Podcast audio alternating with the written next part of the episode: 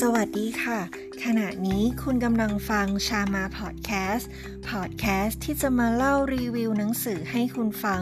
แบบเพลินๆกันนะคะ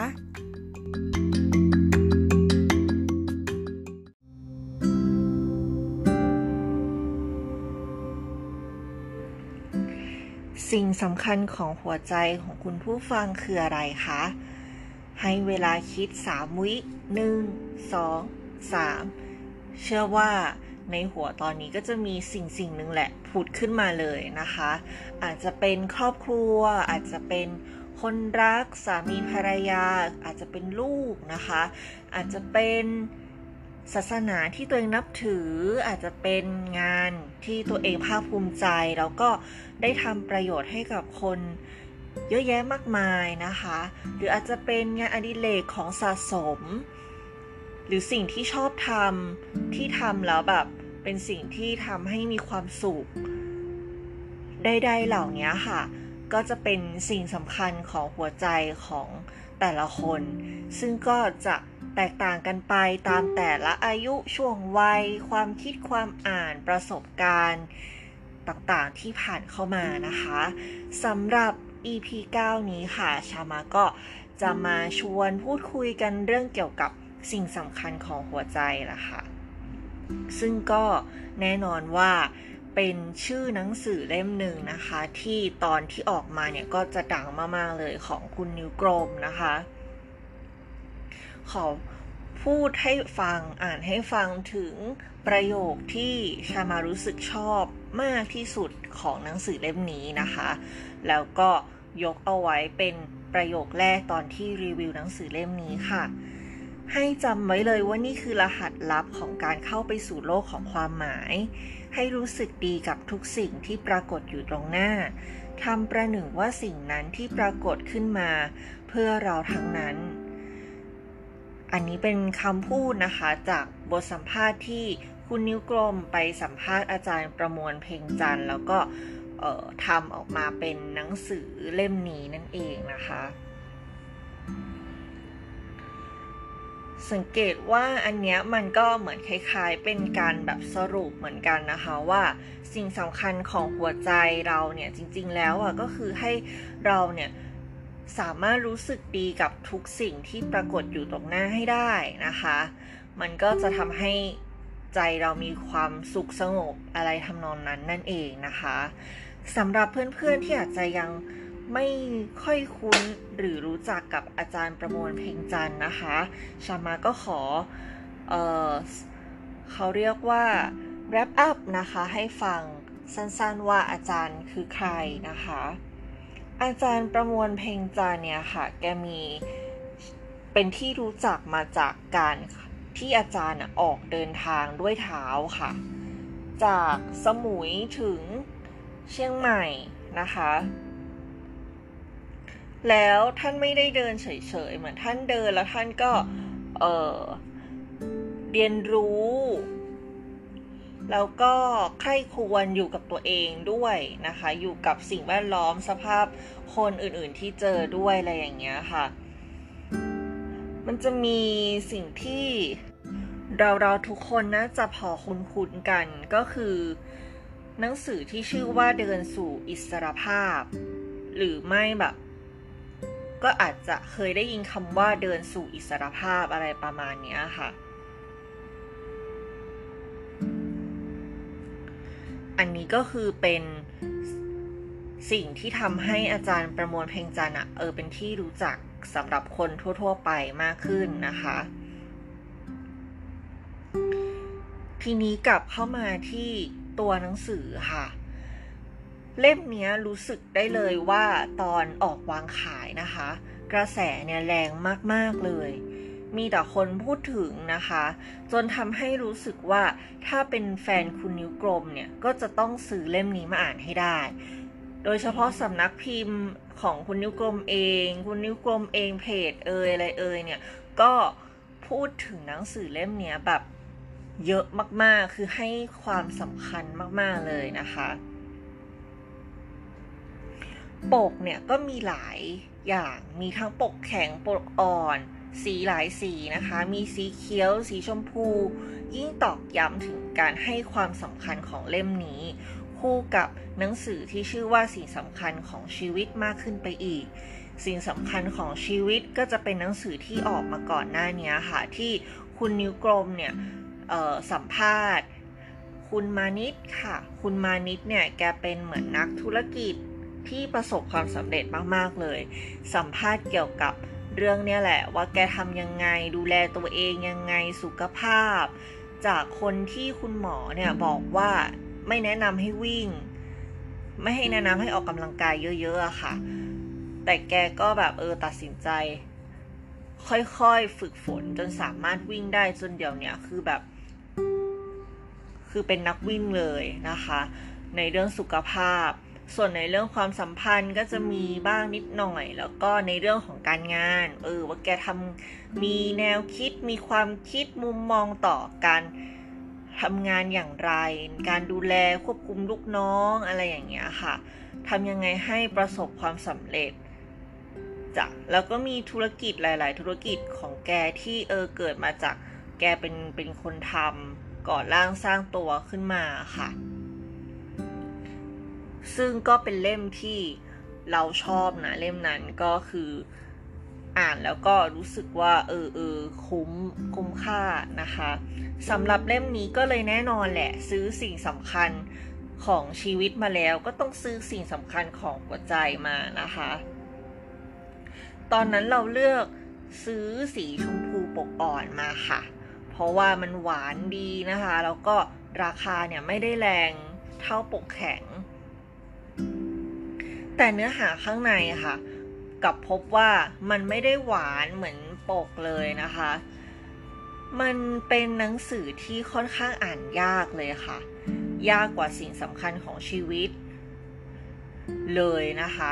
ยอมรับว่าอ่านไปประมาณหนึ่งในสี่ส่วนเนี่ย ก็คือ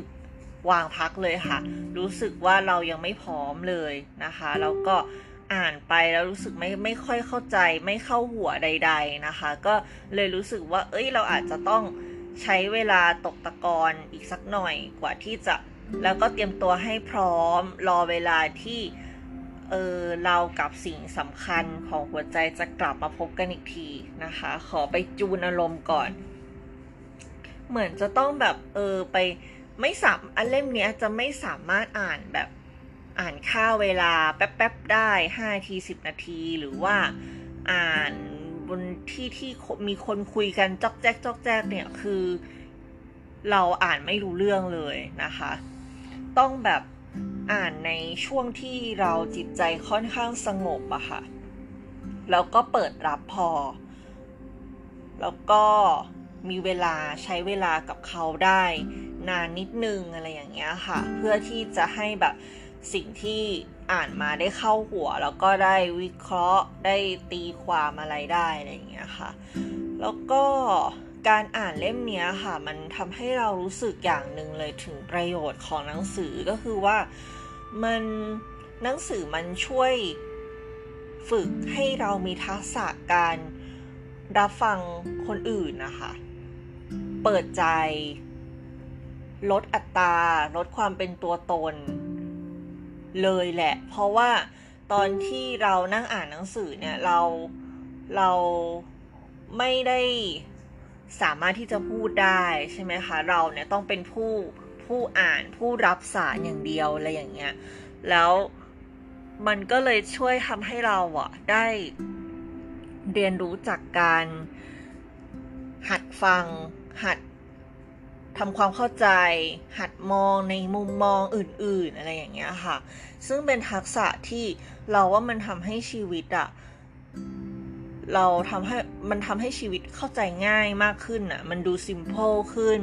เรื่องราวอะไรที่เวลามากระทบเราแล้วมันเคยใหญ่โตอะไรอย่างเงี้ย มันก็ดูเป็นเรื่องที่เออเราพอจะเข้าใจได้อะไรอย่างเงี้ยค่ะ แล้วก็ไม่ได้รู้สึกโกรธถือโทษอะไรกับ ทุกๆเรื่องราวเล็ก ๆ น้อยๆในชีวิตที่เข้ามาอะไรอย่างเงี้ยเราว่าหนังสือมันช่วยเราตรงนี้ได้ด้วยนะคะ แล้วก็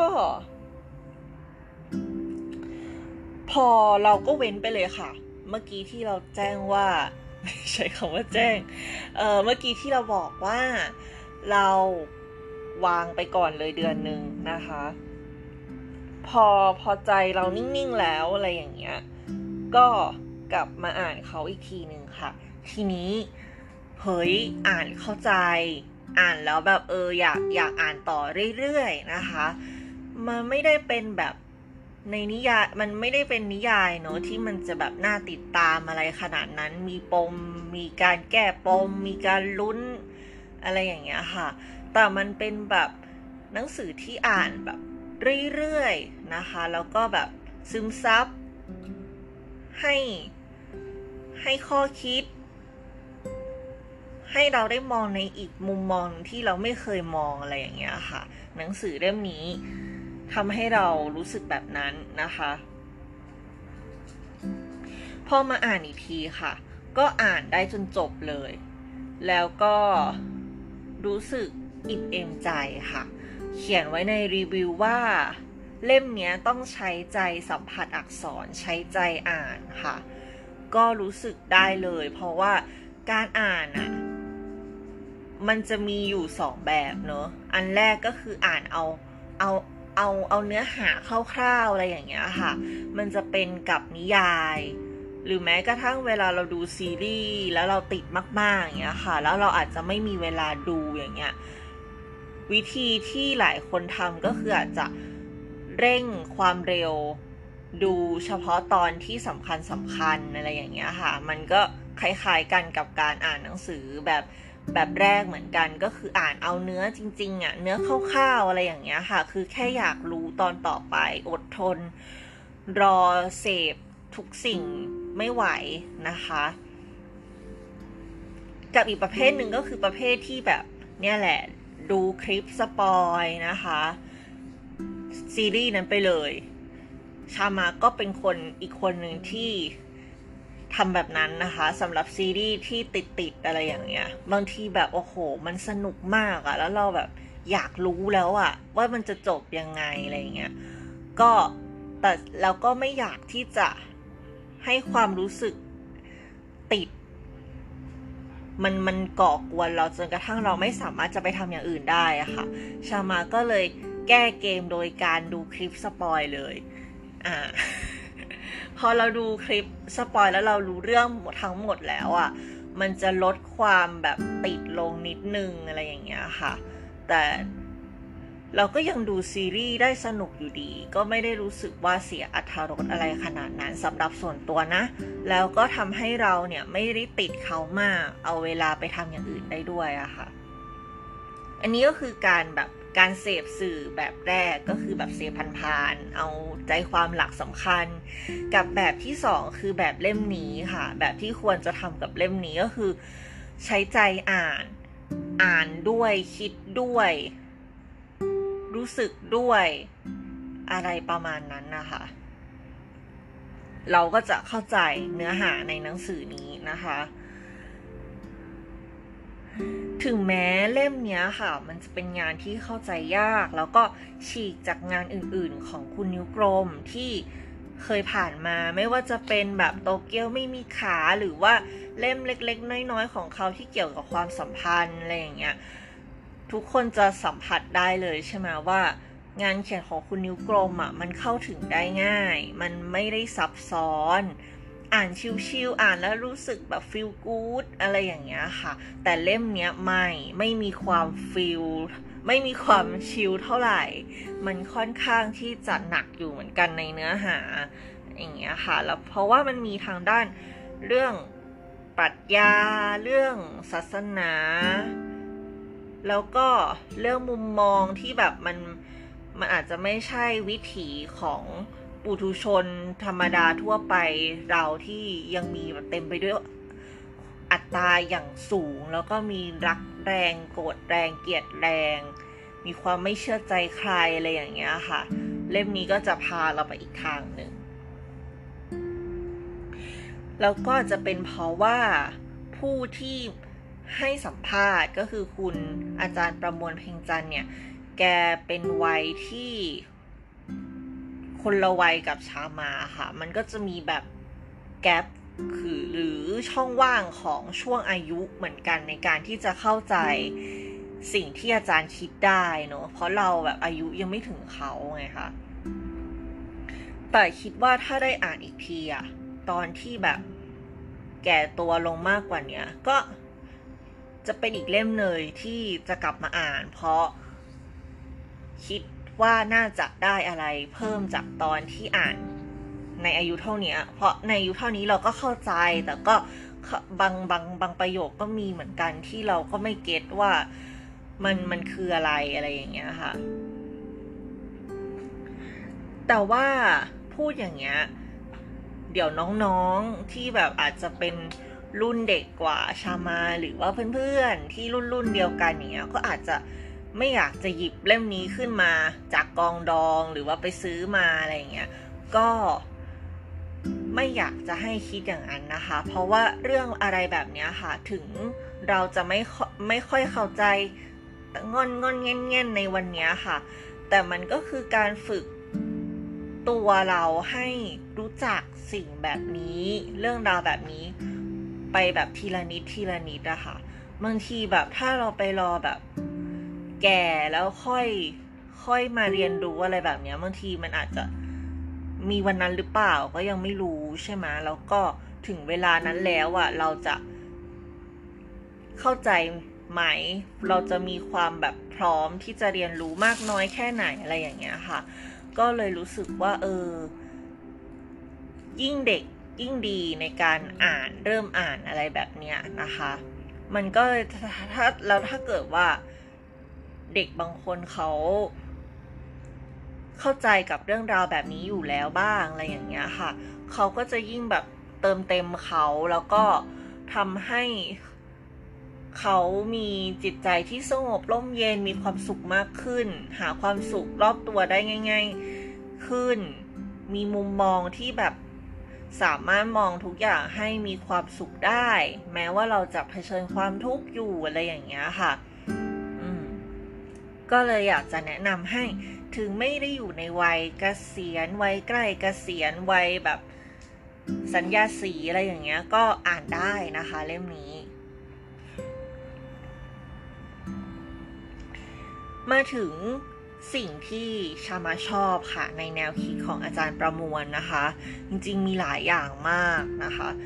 แต่ยกมาขอยกมาเล่า 3 อย่างละกัน เชื่อว่าแค่ 3 อย่างเนี้ยก็ใช้เวลาพอสมควรเลยนะคะ ข้อหนึ่งค่ะ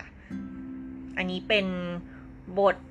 ในหนังสือนะคะ เป็นประโยชน์ในหนังสือ การสลายตัวตน เพิ่มความไว้เนื้อเชื่อใจธรรมชาติ หรือรั้วบ้านที่เราสร้างไว้ในใจกัน เราออกจากผู้คนเพราะความกลัว ตกแต่งพื้นที่ในใจให้งดงาม มีพื้นที่ให้กันและกัน ให้คนรอบตัวรู้สึกสบายใจและเป็นกันเองเมื่ออยู่กับเราชามาว่าอันเนี้ยค่ะเป็นเนื้อหาส่วนใหญ่ที่อยู่ในเล่มนี้เลย ในเล่มเนี้ยมันจะพูดถึงเรื่องนี้เลยค่ะ ถือว่าเป็นกุญแจสำคัญสู่ประตูแห่งความสงบของจิตใจเลยนะคะ ก็คือการแบบให้เรารื้อรื้อรั้วบ้านมันก็เหมือน หรือรั้วที่เรากั้นไว้ล้อมคนอื่น เพราะว่าเรากลัวว่าคนอื่นอะ จะคิดร้ายกับเราเสมอไปอะไรอย่างเงี้ยค่ะในเพราะว่าถ้าเรามีความคิดแบบนี้แล้วอะ่ะ มันไม่มีทางที่เราจะได้เจอได้พบกับสิ่งดีๆ โอกาสดีๆ รอบๆตัวคนที่อาจจะเป็นคนดีก็ได้อะไรอย่างเงี้ยค่ะ ถ้าเราคลายตรงเนี้ยลงเนี่ยมันก็จะปลดพันธนาการจากความคาดหวังปลดจากสิ่งที่ยึดติดทำให้เราเป็นทุกข์อะไรอย่างเงี้ยมันก็จะทำให้เราแบบมีความสุขได้นะคะ อย่างในเรื่องของการรื้อรั้วบ้าน สร้างความไว้ใจกันเนี่ยชามาชอบเรื่องหนึ่งที่อาจารย์ประมวลแกเล่าไว้นะคะ อาจจะจำไม่ได้แบบเป๊ะๆนะพราะเล่มนี้ก็อ่าน ไว้เป็นปีแล้วนะคะ แต่คร่าวๆก็คืออาจารย์แกไปประเทศแถวแถวอินเดียเนี่ยแหละ ไม่อินเดียก็บังคลาเทศอะไรเทือกนั้นน่ะ ที่เราก็จะถูกเชื่อฝังหัวกันมาใช่ไหมคะว่าคนที่นั่นแบบจะชอบแบบมาหลอกนักท่องเที่ยวมาขอตังอะไรอย่างเงี้ยค่ะ แกก็รู้ว่ามันมีอะไรแบบนั้น แล้วแกก็เออได้มีโอกาสเดินทางไป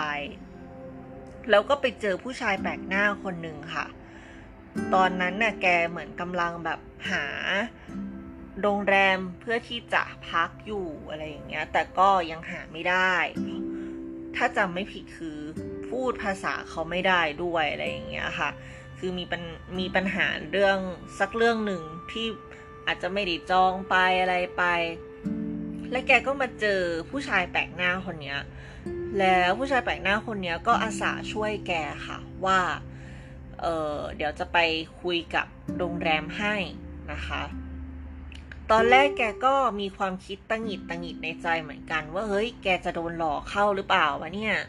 คือแบบเราไม่ได้รู้จักกันนะทำไมคุณต้องมาช่วยเรา คุณจะแบบ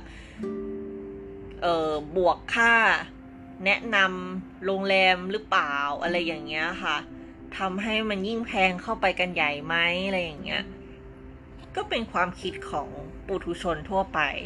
แต่ว่าอาจารย์ประมวลเนี่ย แกลองคิดอีกด้านหนึ่งว่า เออ ลองดู ลองเสี่ยงดูนะคะ ลองรื้อรั้วบ้าน แล้วก็ลองไว้ใจเชื่อใจนายคนนี้ดูนะคะ ปรากฏว่านายคนนี้ก็ไม่ทำให้ผิดหวังค่ะ เขาก็แนะนำโรงแรมให้ได้ แล้วก็ คุยให้ได้ราคาที่แบบถูกกว่าเดทนักท่องเที่ยวด้วยนะคะ ซึ่งก็เลยเป็นสิ่งที่อาจารย์เอามาแบบสอนเอามาเปรียบเทียบในเล่มเนี้ยว่ามันก็คล้ายๆแบบนี้เหมือนกันอะไรอย่างเงี้ยค่ะ แต่ว่าในเล่มเนี้ยก็ไม่ได้มีแต่อาจารย์ที่แบบจะมาคอยให้ความรู้หรือว่าถ่ายทอดประสบการณ์อย่างเดียว ก็จะมีคุณนิ้วกลมเนี่ยคอยสรุป คอยถามคำถามแทนใจนักอ่านด้วย ซึ่งก็เป็นเรื่องที่แบบเออดีทำให้เราเข้าใจมากขึ้นนะคะ ซึ่งในกรณีนี้คุณนิ้วกลมก็พูดประมาณว่า อาจารย์เอ่อโลกสวยไปหรือเปล่า สิ่งที่อาจารย์เจอมอาจจะเป็นแค่ความโชคดีก็ได้นะ อะไรประมาณนี้ค่ะ ก็จะเป็นการแบบคุยกันนะคะ แล้วก็แนวคิดที่ได้ข้อ 2 ที่ชอบค่ะ ก็คือความแก่มันหอมหวานค่ะอ่าความแก่นี่คือหมายถึงอายุที่มากขึ้นอะไรเงี้ยอย่างเงี้ยนะคะ อืม ชามาไม่ค่อยที่จะกลัวแก่อะไรขนาดนั้นค่ะ คือคือก็ไม่ได้ไม่ได้รู้สึกว่าอยากจะแก่นะ แต่ว่าแบบ ก็ไม่อายที่จะบอกอายุกับคนที่มาถามอย่างเงี้ยค่ะ แล้วก็พูดถึงอายุตัวเองได้ อะไรทำนองนั้นน่ะ คือแบบก็เคยมีบางคนที่รู้จักเนี่ยเขาเขาอาจจะไม่ไม่ไม่อยากพูดถึงเลยเรื่องอายุอะไรอย่างเงี้ยค่ะ หรือว่ารู้สึกอ่อนไหวกับ วัยของเขาที่เพิ่มขึ้นอะไรอย่างเงี้ยค่ะ แต่ชามาไม่ค่อยนะคะ แล้วก็สิ่งทำไมถึงไม่รู้สึกที่แบบว่าความแก่มันเป็นเรื่องต้องห้ามหรือเป็นเรื่องที่แบบไม่น่าไม่อยากมาคุย ไม่อยากมาเล่านะคะ ก็เพราะว่าชามารู้สึกว่ายิ่งเราแก่ขึ้นเนี่ย เราก็ได้เรียนรู้อะไรมากขึ้นนะคะ แล้วความ แก่เนี่ยมันก็ให้อะไรแบบที่ความหนุ่มสาวให้เราไม่ได้เหมือนกัน เช่นเราจะเข้าใจตัวเองมากขึ้นเลยมาก ๆ เลยนะคะ ตัวตนของเราเป็นคนยังไง ชอบอะไรยังไงนะคะ ความสามารถของเรามีอะไรบ้างทำอะไรได้มากน้อยแค่ไหน ใช้เวลาเท่าไหร่ สิ่งเหล่านี้เป็นเป็นความ สนุกเป็นความสุขในชีวิตชามาในการเฝ้าสังเกตตัวเองอะค่ะ ว่าเออเราอาบน้ำแต่งตัวอยู่ที่เวลากี่นาทีอะไรประมาณนี้ค่ะ ซึ่งก่อนหน้านี้ถ้าเราเป็นเด็กๆเนี่ย เราก็อาจจะไม่รู้กะเกณฑ์เวลาได้ผิดอะไรอย่างเงี้ย แต่พอเราโตขึ้นน่ะ เราก็จะรู้จักตัวตนของเราชัดขึ้นนั่นเองนะคะ แล้วไม่พอเรายังเข้าใจและรู้จักคนอื่นด้วยนะคะ เราก็จะไม่รู้สึกโกรธใครแบบโกรธเกลียดสุดแล้วอีกต่อไป ก็จะเป็นความรู้สึกว่าเออ เรากับเขาอาจจะแบบเคมีไม่ตรงกัน เขาอาจจะมีอะไรที่ไม่ชอบเราอะไรเงี้ยก็ต่างคนต่างอยู่ดีกว่าอะไรทำนองนั้นนะคะมันจะเป็นการเข้าใจไปว่า เออ เขาอาจจะเจอเรื่องอะไรมาหรือเปล่า หรือว่าเราอาจจะเคยไปทำอะไรให้เขาแบบรู้สึกไม่โอเค ทั้งทิ้งที่บางทีเราอาจจะไม่รู้ตัวหรือเปล่าอะไรอย่างเงี้ย ก็ไม่เป็นไรก็ถ้าเกิดว่าไม่สนิทใจที่จะคบหากันก็ห่างๆกันก็ได้ แต่ว่าไม่ต้องแบบไปเกลียดไปโกรธไปจ้องอาฆาตแค้นกันอะไรอย่างเงี้ยค่ะ คือยิ่งโตสิ่งเหล่านี้มันยิ่งหายไปอะนะคะ เราก็รู้สึกว่าแล้วยิ่งแบบ ยิ่งแบบทุกวันเนี้ยก็จะยิ่งรู้สึกว่า เออ ก็คือเขาก็คือคนเหมือนกัน มีเลือดมีเนื้อมีความความน่าสงสารในแบบของมนุษย์เหมือนกันกับเราอะไรอย่างเงี้ย เราจะไปแบบอะไรกับเขาอีกอะไรอย่างเงี้ยค่ะ ฉะนั้นความแก่จึงไม่ใช่เรื่องแย่หรือเรื่องน่าอายสำหรับเรานะคะ ก็อยากจะลองชวนให้เพื่อนๆอะลองคิดในมุมนี้เหมือนกัน ใช่แหละ ชามาก็เสียดายสิ่งใด ๆนะคะ ของความเยาว์วัย แต่ว่าก็ไม่ได้รู้สึกแบบรังเกียจรังงอนความแก่อะไรขนาดนั้นนะคะ มันก็มีข้อดีเหมือนกันอะไรเงี้ยก็อยู่ที่เราจะมองเห็น แล้วก็ใช้เขาได้หรือเปล่านะคะ ความสามารถในการแบบดูคนอย่างเงี้ยก็จะดีขึ้นนะคะ ก็อยากให้ลองแบบเปลี่ยนมุมมองดู บางคนอาจจะคิดว่าโอ้ยแก่ไม่มีอะไรดีเลยเอ่อความสามารถก็ลดลงหูตาจมูกนะคะ ความสวยงามภาพลักษณ์ก็ดูยังไงก็อาจจะสู้แบบสาวๆ หนุ่มๆ ไม่ได้อะไรอย่างเงี้ย แต่ว่ามันก็มันก็ไม่เสมอไปนะคะ ของอย่างนี้มันก็อยู่ที่ตัวเราด้วยแหละ การดูแลตัวเองต่างๆนะคะ มันก็ช่วยได้เทคโนโลยีสมัยนี้อะไรแบบเนี้ย ก็ไม่ต้องแบบ ไปอะไรกับมันมากนะคะ อายุเพิ่มขึ้นก็คือเพิ่มขึ้น ต่อไปค่ะ ข้อคิดที่ชอบข้อที่สามนะคะ เรื่องข้อที่สามนี้คุยได้ยาวเลย เป็นเรื่องเกี่ยวกับความรักค่ะ ซึ่งหลายคนที่อ่านอ่านชื่อหนังสือแล้วก็เห็นปกสีชมพูเว็บแรกของหนังสือเล่มนี้อาจจะคิดว่าหนังสือเล่มนี้เป็นเรื่องของ เอ่อ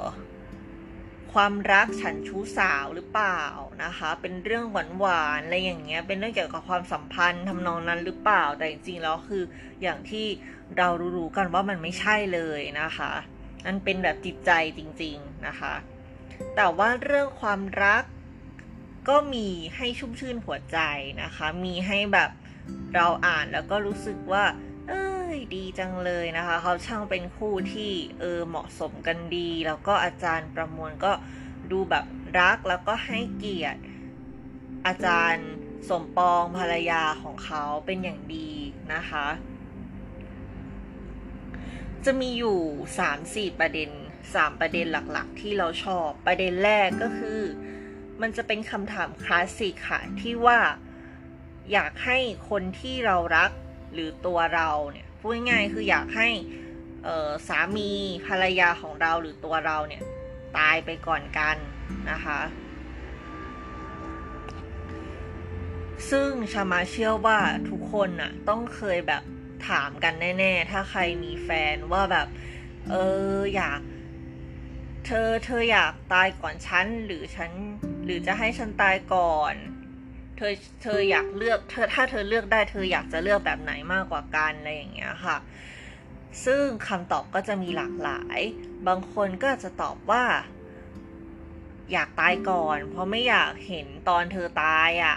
อยู่จะจะอยู่ยังไงอะไรอย่างเงี้ยฉันรักเธอมากนะคะ บางคนก็จะบอกว่าฉันอยากตายที่หลังเธอ เพราะฉันน่ะเป็นห่วงเธอ ถ้าฉันตายอะ ฉันก็ไม่รู้ว่าเธอจะอยู่ยังไงอะไรอย่างเงี้ย อืม แล้วก็มีคนอะไปถามประเด็นนี้กับอาจารย์ประมวลค่ะ อาจารย์ประมวลแกก็ตอบไว้ได้แบบดีอะดีมากๆเลยนะคะ ตอบไว้อย่างนี้ค่ะ ผมไม่มีประเด็นว่าใครจากไปก่อน แต่ผมมีประเด็นในใจว่าถ้าผมจากไปก่อน ผมก็จะมีความรู้สึกที่ดี เพราะผมได้อยู่กับเขา รักเขา รับใช้เขาจนสิ้นชีวิตของผม แต่หากอาจารย์สมปอง ซึ่งก็คือภรรยาของอาจารย์นะคะ เป็นฝ่ายจากไปก่อน ผมก็จะมีความรู้สึกที่ดีที่ได้รับใช้เธอตลอดชีวิตของเธอโอ้อ่านแล้วแบบเออจบเลยนะคะ ชีวิตเราไม่ว่า เพราะเราเลือกไม่ได้หนีว่าคนรักของเราหรือว่าเราจะตายก่อนกันอะไรอย่างเงี้ยค่ะ แล้วถ้าอีกแล้วถ้ามันเป็นไป สักทางหนึ่งแล้วเราจะวางใจของเรายังไง แต่อาจารย์เนี่ยบอกวิธีวางใจมาให้เรียบร้อยเลยนะคะ แบบไม่ว่า เหรียญจะพลิกหัวพลิกก้อยเนี่ย อาจารย์ประมวลก็ happy แล้ว fulfill เต็มที่แล้วกับชีวิตคู่ของเขาอะไรอย่างเงี้ยค่ะ ก็แบบเออเออเป็นเป็นเป็นสิ่งที่ดี เพราะว่าคนบางคนอะโดยเฉพาะผู้หญิงอะค่ะ เขากลัวจริง ๆ นะ ว่าเขากลัวการสูญเสีย แล้วว่าทุกคนเนาะมันก็กลัวกันทุกคนแหละ ก็ไม่อยากเห็นคนที่เรารักมาก ๆ ต้องมาตายจากไปก่อนนะคะ แต่เรื่องแบบเนี้ยมันมันเป็นเรื่องที่มันเกิดขึ้นได้ มันห้ามกันไม่ได้ มันไม่รู้ด้วยซ้ำว่าเมื่อไหร่อะไรยังไงนะคะ ฉะนั้นการคิดให้เป็นวางใจให้เป็นเนี่ย มันคือสิ่งที่ดีที่สุดอะ่ะอืมเป็นสิ่งที่ชอบในหนังสือเล่มนี้เลยนะคะ ประเด็นย่อยต่อไป ประเด็นเรื่อง ผู้ชายต้องเจ้าชู้ค่ะ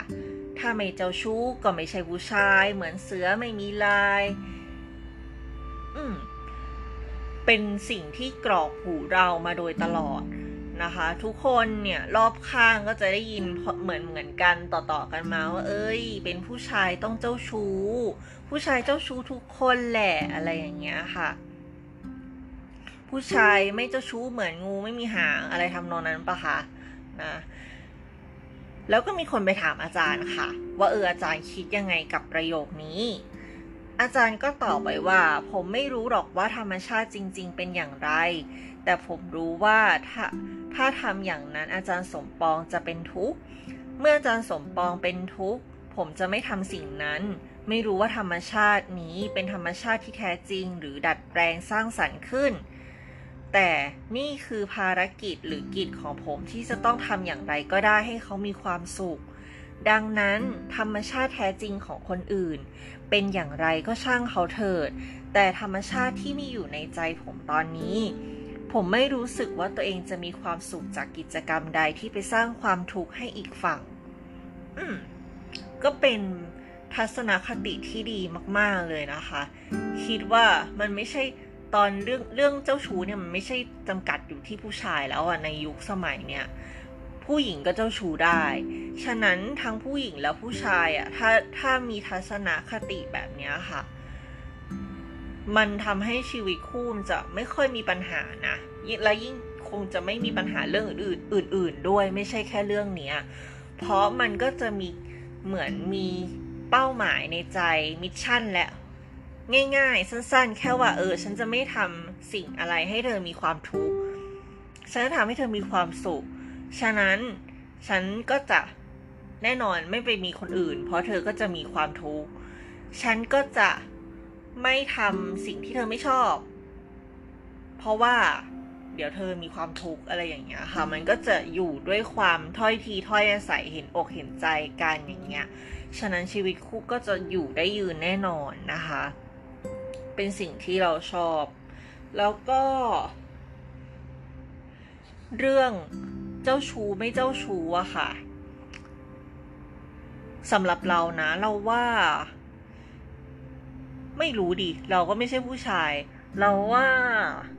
ไม่รู้ว่าเจ้าชู้ มันเจ้าชู้ทุกคนหรือเปล่า หรือว่ามันเป็นสิ่งที่เออเป็นกันทุกคน แต่ก็อยู่ที่ว่าใครจะคิดได้คิดไม่ได้อย่างไรอะไรอย่างเงี้ยค่ะ ตรงนี้ก็ให้ความเห็นมากไม่ได้นะคะ ไม่ค่อยเข้าใจผู้ชายเหมือนกัน แต่ก็อะไรประมาณนี้ค่ะ เป็นสิ่งที่อยากเอามาฝาก ผู้ชายแล้วก็ผู้หญิงทุกคนนะคะ เราเชื่อว่าเรื่องการนอกใจอะไรอย่างเงี้ยมันไม่ได้จำกัดอยู่ที่เพศชายต่อไปค่ะ ประเด็นย่อยสุดท้ายและที่ชอบเกี่ยวกับเรื่องความรักค่ะ ก็คือ มีคนให้อาจารย์เลือกค่ะ ระหว่างนิพพาน เพราะเห็นอาจารย์เป็นคนแบบ โอ้โห แบบดูมีความแบบเดินไกลเพื่อหาความหมายของชีวิตอะไรอย่างเงี้ยค่ะ ดูถ้าอาจารย์จะอยากไปนิพพานนะ เป็นเป้าหมายสูงสุดของชาวพุทธชาวเอ่อทุกคนด้วยใช่ไหมคะ คนก็เลยไปถามแกค่ะ ว่าระหว่างนิพพานกับอาจารย์สมปองหรือภรรยาของแกเนี่ย อาจารย์จะเลือกอะไร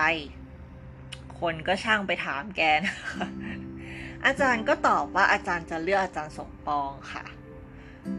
ซึ่งมันสะท้อนถ้าให้เราคิดต่อนะ มันสะท้อนว่าผู้ชายคนนี้คือมองที่ปัจจุบันทำสิ่งปัจจุบันให้ดีที่สุดก่อนทำหน้าที่ตอนนี้ให้ดีที่สุดก่อน คือการเป็นสามีที่ดีของภรรยา แล้วเรื่องนิพพานอะไรอย่างเงี้ยมันก็เป็นเรื่องที่แบบ เอออีกอีกอีกเลเวลหนึ่งอืม เรามองว่าอาจารย์มอง แบบนี้นะคะ ก็ไม่รู้เพื่อนๆก็แชร์กันได้นะคะ แชร์ได้ที่ไหนแชร์ได้ที่เพจชาวมานั่นเองนะคะ ใครยังไม่ได้ไปไลค์เพจก็กดไลค์เพจด้วยนะคะแล้วก็สามารถเข้ามาแบบคอมเมนต์ใต้โพสต์ของคลิปนี้ได้ ถ้าอยากจะแบบแบ่งปันแลกเปลี่ยนประสบการณ์กันนะคะ ก็คือเป็นการแบบเรียนรู้ร่วมกันนั่นเองนะคะ หรือว่าจะถนัด inbox อยากแบบชอบคุยที่เป็นแบบตัวต่อตัวส่วนตัวมากกว่าก็ได้นะคะ สุดท้ายแล้วค่ะวกมาที่หนังสือนะคะ คุณนิ้วกลมก็สรุปแก่นสาระสำคัญของหัวใจที่ได้เรียนรู้จากอาจารย์ไว้ครอบคลุมเลย เป็นสามประโยคสั้นๆ ง่าย ๆนะคะ ก็คือ ศรัทธาในชีวิต ลดทอนตัวตน และจงเป็นความรักเสมอ ซึ่งเป็นสามสิ่งที่ไม่ได้ทำง่ายๆเลยนะคะ แต่ว่าแบบอย่างที่ชามาบอกว่าเราจะไปรอเรียนรู้ตอนเราแก่ไม่น่าจะทันอะเราต้องเนี่ยแหละ ตอนนี้แหละ หรือตอนที่แบบเด็กกว่านี้ก็ได้อะไรเงี้ย หัดเรียนรู้ไว้เลยนะคะ ค่อยๆ ฝึกค่อยๆแบบเอ่อฝึกฝนอารมณ์ที่เขาเคยบอกกันว่ามันจะมีในใจเรามันจะมีสุนัขจิ้งจอกใช่ไหมสองตัวตัวด้านดีกับตัวด้านร้ายอะไรอย่างเงี้ยค่ะ เรามีทั้งคู่ เราทุกคนมีจิ้งจอกสองตัวนี้ทั้งคู่ อยู่ที่ว่าเราจะเลี้ยงตัวไหนให้โต นะคะ ถ้าเราเเลี้ยงตัวเกี้ยวกราดอย่างเงี้ยคือเราแบบลงอารมณ์เต็มที่เราเราพังเราแบบไม่สนหน้าอินหน้าพรมฉันจะเอาตัวฉันเป็นใหญ่ตัวฉันต้องถูกต้องดีเสมออะไรอย่างเงี้ยค่ะ เราก็จะไปเลี้ยงตัวตนจิ้งจอกด้านนั้นให้มันโตขึ้นมา แต่ถ้าเราฝึกฝนจิตใจแบบนี้นะคะศรัทธาในชีวิต ลดทอนตัวตน จงเป็นความรักเสมอ เราก็จะเลี้ยงจิ้งจอกอีกด้านหนึ่งที่เขาเป็นความรักขึ้นมานะคะ เป็นจิ้งจอกที่จิตใจดีขึ้นมามันก็อยู่ที่เราจริง ๆนะคะ ที่เราจะเลือกให้ตัวไหนโต เพราะเรามีทั้งคู่ค่ะ เรามีทั้งแบบด้านที่ดี แล้วก็ด้านมืดนะคะ เอาละค่ะสำหรับหนังสือเล่มนี้นะคะ วันไหนที่ เรารู้สึกเหนื่อยเพื่อนๆรู้สึกเหนื่อยกับอะไรไม่รู้รอบๆตัวนะคะ ที่เข้ามากระทบ ข้างในใจอาจจะมีมรสุมแบบพัดโหมกระหน่ำอยู่นะคะ เราว่าเล่มเนี้ยก็เหมาะใครอ่านแล้วก็ต้องใจเย็นขึ้นนะคะ เพราะว่าถ้าใจไม่สงบพออ่านไม่รู้เรื่องนะคะ ให้หาที่สงบสงบแล้วก็ลองหยุดคิดหยุดทำการใด ๆ สักพักนะคะ นั่งลงในที่เงียบๆอ่าน ทั้งสองท่านนี้เขาคุยกันนะคะ เราก็จะพบว่า เราจิตใจสงบลงแล้วก็มีพลังที่จะใช้ชีวิตต่อไปได้นะคะ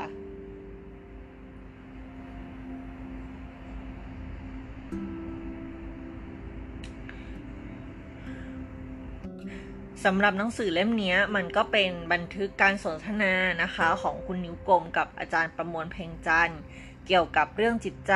การมองโลก วิธีคิดต่างๆ ทั้งศาสนาปรัชญา แล้วก็ความหมายของการมีชีวิตอยู่ ความกลัว ความเมตตา ความรัก ความดี ความงาม ความเกลียดการให้อภัยสันติวิธีนะคะ ซึ่งถ้าใครชอบแนวเนี้ยก็คืออย่าพลาดเล่มนี้เลย เพราะเล่มนี้จะพูดถึงเรื่องพวกนี้นะคะ แต่ถ้าใครที่อาจจะยังไม่ค่อยอยากอ่านในตอนนี้ก็อาจจะต้องข้ามๆเล่มนี้ไปก่อน เพราะในเล่มนี้ก็จะมีแต่เรื่องแบบนี้นะคะ แต่ก็ไม่ต้องกลัวว่าจะอ่านไม่รู้เรื่อง เพราะว่ามีคุณนิ้วกลมเนี่ยถามแทนคนอ่านตลอดนะคะ แม้บางทีนะคะ ชามาจะรู้สึกว่าเขาคุยกันเข้าใจกันอยู่สองคนบ้างก็ตามนะคะ เพราะว่าบางเรื่องมันก็เป็นปรัชญาที่ลึกจริง ๆนะคะ แล้วคุณนิ้วกลมเนี่ยก็ดูจะมีความรู้เกี่ยวกับเรื่องนี้พออยู่พอตัวอยู่เลยนะคะ อ่านๆไปก็พอจะเดาได้เลย เพราะว่าคุณนิ้วกลมก็สามารถสรุปสามารถถามคำถามที่แบบ ทำให้เรารู้ว่านี่ไม่ใช่คำถามไก่กา นี่ไม่ใช่คำถามของคนที่ไม่รู้อะไรเลยนะคะ แล้วชอบมากที่สุดก็คือคุณยุกรมเนี่ยจะมีการสรุปใจความสำคัญนะคะ เกิดนำเป็นระยะระยะระยะทุกบทด้วย เหมือนเป็นเกาะที่ทำให้เราอะค่ะพักจากการว่ายน้ำในทะเลแห่งความคิดความอ่านของอาจารย์ประมวลเลยนะคะ เป็นความทะเลที่แบบ กว้างใหญ่สุดลูกหูลูกตาเลยนะคะ ก็ถือเป็นสิ่งที่ชอบในเรื่องนี้มาก ๆ เลย คือ ถ้าเกิดว่าอ่านคุณอาจารย์ประมวลเพียวๆเนี่ย ชามาอาจารย์ไม่เข้าใจก็ได้นะคะ แล้วก็ขอชื่นชมแนวคิดของอาจารย์ประมวลแน่นอนนะคะ หลังจากที่เออเราได้อ่านมาทั้งเล่มแล้วเพื่อนๆเนี่ยได้ฟัง 3 ข้อที่เราชอบอะไรเงี้ยคิดว่าน่าจะพอ เห็นแล้วล่ะ เห็นภาพแล้วว่าจานเป็นคนที่มีความคิดลักษณะนิสัยแบบไหนนะคะ ก็เรารู้สึกว่าแกเป็นคนสงบอะมีเมตตาเป็นหนึ่งเดียวกันกับธรรมชาตินะคะ ก็ขอบคุณทั้งอาจารย์แล้วก็ทั้งคุณนิ้วกลมที่แบบแบ่งปันความคิดดีๆ แบบนี้นะคะแบบบางบาง บางมุมมองเนี่ยมันก็เป็นมุมมองที่เออเราก็คิดไม่ได้แบบเนี้ย ถ้าเราไม่ได้มาอ่านเล่มนี้นะคะ ก็ขอบคุณมากๆเลยทำให้แบบจิตใจสงบร่มเย็นมากขึ้นเลยนะคะ ก่อนจะจากกันไปขออีกประโยคเด็ดหนึ่งที่ชอบนะคะ ความมั่นคงที่แท้จริงไม่ได้อยู่กับสิ่งภายนอก ไม่ได้อยู่กับบุคคลอันเป็นที่รัก ไม่ได้อยู่กับพื้นที่ที่ปลอดภัย ไม่ได้อยู่กับทรัพย์สินที่มีไว้มันอยู่ที่ใจเรา เหมือนทุกสิ่งทุกอย่างค่ะสำเร็จได้ด้วยใจที่เขาพูดพูดกันนะคะ ก็อยากจะฝากเล่มนี้ไว้ค่ะสำหรับใครที่กำลังตามหาความหมายของชีวิตกำลังแบบสับสนกับ ชีวิตเรื่องราวต่างๆที่เข้ามานะคะ เล่มเนี้ยเออคือมันตอบอะไรได้หมดเกี่ยวกับเรื่องของจิตใจเลยนะคะ เป็นเล่มที่ดีมากๆเลยแนะนำนะคะ ก็วันนี้ก็ขอบคุณสำหรับการรับฟังนะคะ ถ้าชอบก็อย่าลืมคอมเมนต์ไลค์แชร์ได้ตามช่องทางต่างๆนะคะ เราก็จะมีทั้งพอดแคสต์ทั้ง YouTube ทั้งทางบล็อกดิทั้งในเพจชามาด้วยก็ สามารถติดตามพูดคุยกันได้นะคะ แล้วก็อีพีหน้าจะมาพูดเกี่ยวกับเรื่องอะไรก็ติดตามรับฟังกันนะคะ ขอบคุณมากเลยค่ะ สวัสดีค่ะ